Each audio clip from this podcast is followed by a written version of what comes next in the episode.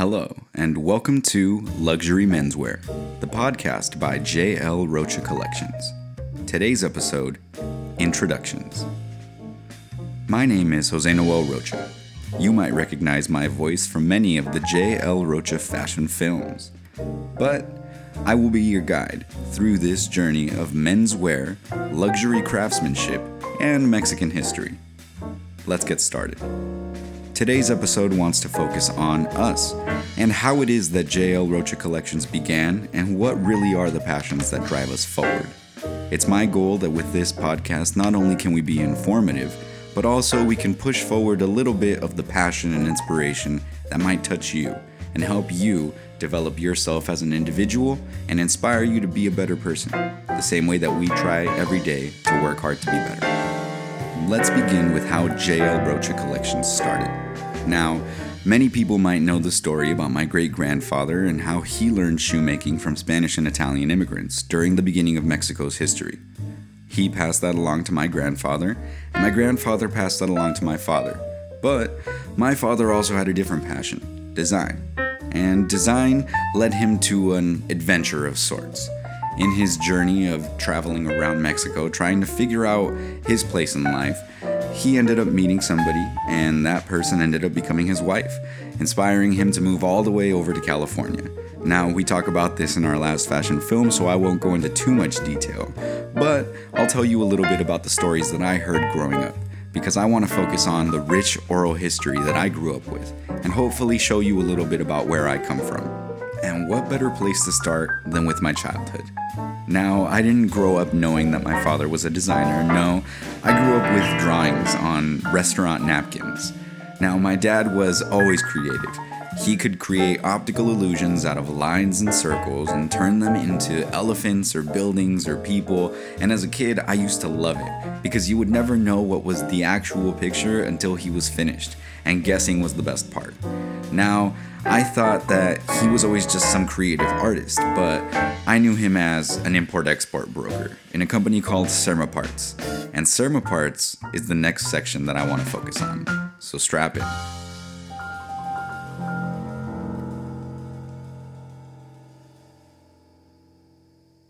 Picture this you move to a new country with a woman you love. You start a family and you need work what do you do? You call your father and you find out that the factories in Mexico and some of the factories of your family friends need parts. So you start researching. You find parts in different pieces of the United States, this new country that's welcomed you with open arms, and you start working. Now, I knew my dad for 16 years as this man. The man who studied late at night to pass brokerage tests, and learn new laws about importation. I grew up on trips with him to different parts of Mexico and the United States, and after a while, his success just happened. He's always been a hard worker, and that's something that he's always taught us. He met a hotel developer who wanted to build hotels in Mexico, and that's how we entered into the luxury business. My dad started importing beds and lamps and all kinds of different things for hotels. One of my favorite stories is when he took us to the warehouse because he was doing importations for a candy store in Mexico. And as a kid, I just knew that we were going back to the office, and little did I know when he flipped on the light switch for that giant warehouse, or at least giant as it seemed to me, there was mountains of candy. He said, "Go ahead, pick one thing that you want." and we'll take it home. that's one of my favorite memories. I always thought that import export was his passion, that all adults worked where they were happiest. And I never really bothered to ask that much about my dad, other than what's your favorite color? And it wasn't until I turned 16 that we started this clothing company. I have an older brother, and he was on his way to college, and my dad was successful.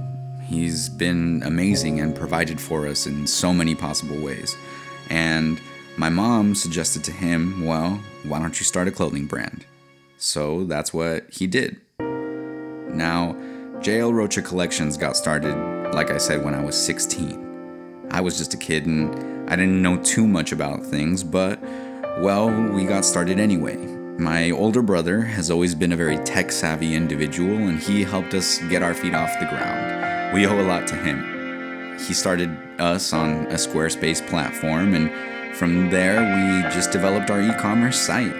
Little by little, we each learned in our own respective talents, and now he's a talented photographer and coder. And here I am, still working with the family while also working in marketing for other small businesses. I suppose that I can't help myself in trying to tell stories for people. People who come from humble beginnings and people who want to make their communities better. That's always been something that I've appreciated about my dad. He's always wanted us to give back to others. So, when we first started the clothing brand, giving back to Mexico was always a big piece of him. I remember when I was younger, he told me a story about him working at a factory and having an internship in design and learning in an apprenticeship how to necessarily develop a whole collection. He had ideas and, well, he was shot down. In Mexico, really, a lot of the market is about resale, is about reproducing designs that come from America or Europe. And my dad always thought that that was wrong. He always used to tell that story with a little bit of sadness. And well, when we started the company, it was time to finally do something original. He wanted us to be ethical and to work in Mexico and also to create something that was unique. He challenged me to be myself and to ask questions about what made me passionate that's something that I'll never forget and I'll always appreciate. Because nine years later, here we are. We've developed multiple collections, and well, we're excited to continue to move forward. We're excited because now we stand on a very firm platform of values and structures that we've created together. I've been working with my dad now for a long time, and besides him going to my soccer games and signing my grades and other things, we've actually developed quite a good rapport and quite a good belief as far as what we want to do in moving forward.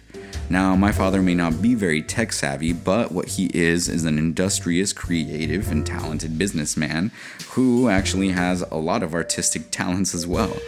And, well, you can see really through our collections how we've developed and how we've actually improved a lot of these great designs.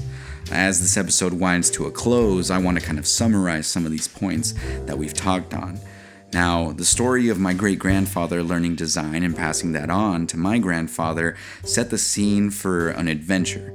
It set the scene for my father being able to explore his belief of individuality him coming to the United States actually opened the door for us to be able to put the name of us on a clothing brand. And that's something that I believe is beautiful. Now, after being inquisitive about my family's history, I've learned so much about the craftsmanship and tradition that we've carried for years. And this is something that's extremely exciting for me. So, let me tell you a little bit about how that is imparted in our values. Our family has always cared about being ethical. We've always wanted to pay people the right wages. Now, Mexico started seeing a decline in manufacturing because other countries were offering lower wages. As people started leaving Mexico from international brands and luxury brands in Leon, Guanajuato, we started to see that there was a decline in the local populace and their quality of life. So, in reaching out to our factories, not only did we try to help them isolate different connections that would help them move forward and grow their own systems and operations, but we also wanted to work with them in developing something unique, something high quality. Taking all of these ideas that these luxury manufacturers from international brands in Italy and France and making something that was actually inspired by Mexican design Mexican design, as it's been informed by European and North American history, it is rich and plentiful. And this is something that we want to focus on. Beyond that, it's the ethics of individuality. You know, if people have that which you have, then it's commonplace and it's not special. The beauty about family, the beauty about timeless products that are made by hand, is that they're just for you. This is something that I've always loved about our company. And it's something that my dad has always wanted to impart in us. growing up, he likes to talk about how his autobiography would be called Half of the Banana Milkshake because as a kid growing up, he only got half of a milkshake because he had to split the other half with the rest of his siblings. He always wanted us to grow up knowing that you deserved the full milkshake.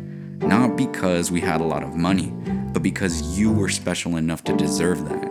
And that kind of individuality is something that we want to impart in the beauty of our products. Everything that we make is made for individuals. So when you open our boxes, you know this is just for you.